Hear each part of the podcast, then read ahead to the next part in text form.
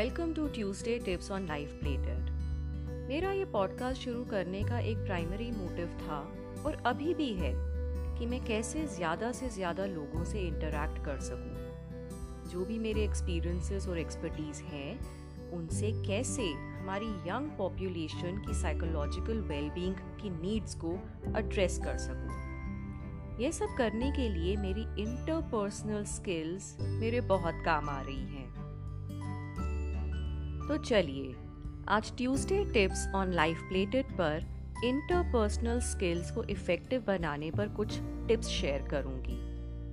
What are interpersonal skills interpersonal skills are the skills that we use every day when we communicate and interact with other people both at an individual level and in groups interpersonal skills को कई बार आपने social skills people skills या soft skills के नाम से भी सुना या जाना होगा। इंटरपर्सनल स्किल्स के कई डायमेंशंस हैं, जैसे verbal and non verbal communication listening skills यानी कि हम कैसे दूसरों के वर्बल और नॉन वर्बल मैसेजेस को रिसीव करते हैं। इमोशनल इंटेलिजेंस अपने और दूसरों के इमोशंस को पहचानना और मैनेज करना।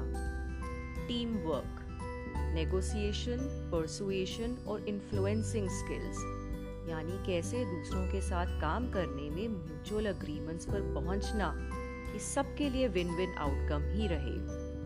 कॉन्फ्लिक्ट रेजोल्यूशन एंड मीडिएशन दूसरों के साथ जब डिसएग्रीमेंट्स हो तो उन्हें कैसे रिजॉल्व करना? प्रॉब्लम सॉल्विंग और डिसीज़न मेकिंग दूसरों के साथ काम करने पर प्रॉब्लम्स को आइडेंटिफाई डिफाइन और रिजॉल्व करना और सबके हित में डिसीजंस लेना।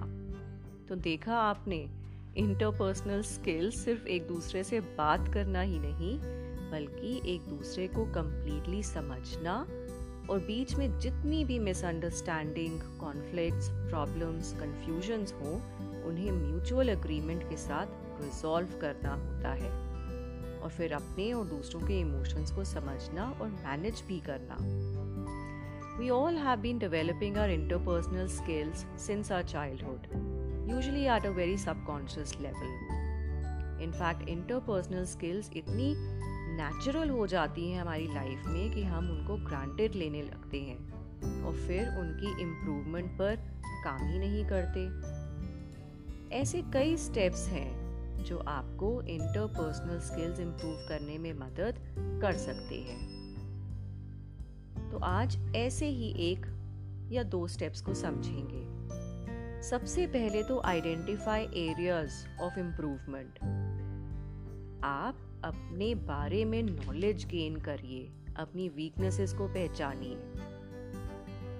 तो अच्छा सोच के बताइए, आपकी लिसनिंग स्किल्स कैसी हैं? अगर आप दूसरों से कंपेयर करने लगे तो आपकी लिसनिंग स्किल्स को आप कैसे रेट करेंगे? अबव एवरेज एवरेज या बिलो एवरेज कुछ सवाल करूँगी आपसे।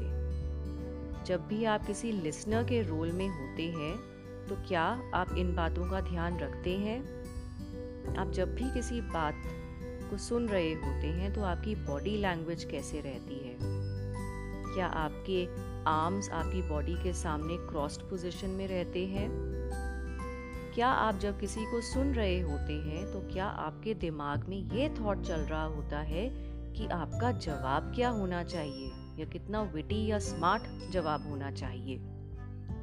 क्या आप कई बार किसी भी कॉन्वर्सेशन में बोर हो जाते हैं? क्या आप बहुत बार किसी भी कॉन्वर्सेशन में इंटरप्ट करते हैं या दूसरों की बात कंप्लीट नहीं करने देते? Specially when you don't agree with someone क्या आप किसी भी कॉन्वर्सेशन में या किसी भी स्पीकर के साथ आई कांटेक्ट अवॉइड करते हैं? क्या आप किसी भी कॉन्वर्सेशन में दूसरों की बात रोक कर कंप्लीट करते हैं? क्योंकि आपको लगता है कि दूसरा इंसान क्या बोलेगा या बोलेगी? क्या आप किसी भी स्पीकर की सिर्फ़ एक्सटर्नल अपियरेंस और बोलने के ढंग की वजह से ही उन पर अटेंशन देते हैं? उस कॉन्वर्सेशन का क्या कंटेंट है? या क्या क्वालिटी है कंटेंट की? उससे आपको कोई फ़र्क नहीं पड़ता? अगर आपका जवाब मोस्टली हाँ में है तो आपको अपने लिसनर के रोल में कुछ बदलाव लाने पड़ेंगे। किस तरह के बदलाव? सबसे पहले अपनी बॉडी लैंग्वेज या नॉन वर्बल लैंग्वेज में चेंजेस लाइए।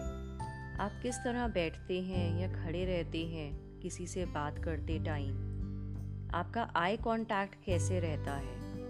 क्या आपके आई कांटेक्ट से स्पीकर्स कंफर्टेबल फील करते हैं? क्या आप बीच में बात अगर काटते हैं तो कई बार सोचते हैं कि आपने ठीक नहीं किया? अगर आप बोर हो रहे होते हैं तो क्या आप पहले से ही उस टॉपिक को पढ़कर या उसके बारे में जानकारी लेकर जाते हैं? इंटरपर्सनल स्किल्स को हमारी रिलेशनशिप्स की फाउंडेशन माना गया है। कई बार यंग टीनेजर्स और college going students over a period of time इस स्किल पर रिफ्लेक्ट इंट्रोस्पेक्ट और इम्प्रूव करना छोड़कर इंटरनेट और सोशल मीडिया पर ओवरली डिपेंडेंट हो जाते हैं। जितना आप इंटरपर्सनल स्किल्स की इम्प्रूवमेंट पर काम करेंगे, उतना ही अपनी लाइफ में इफ़ेक्टिव प्रोडक्टिव और एक्सेप्टिंग बन पाएँगे। तो चलिए, ये कुछ बातें थी कि हम एक बेहतर लिसनर कैसे बन सकते हैं। अगले हफ़्ते इंटरपर्सनल स्किल्स को और ज़्यादा इफ़ेक्टिव बनाने के बारे में और बातें करेंगे।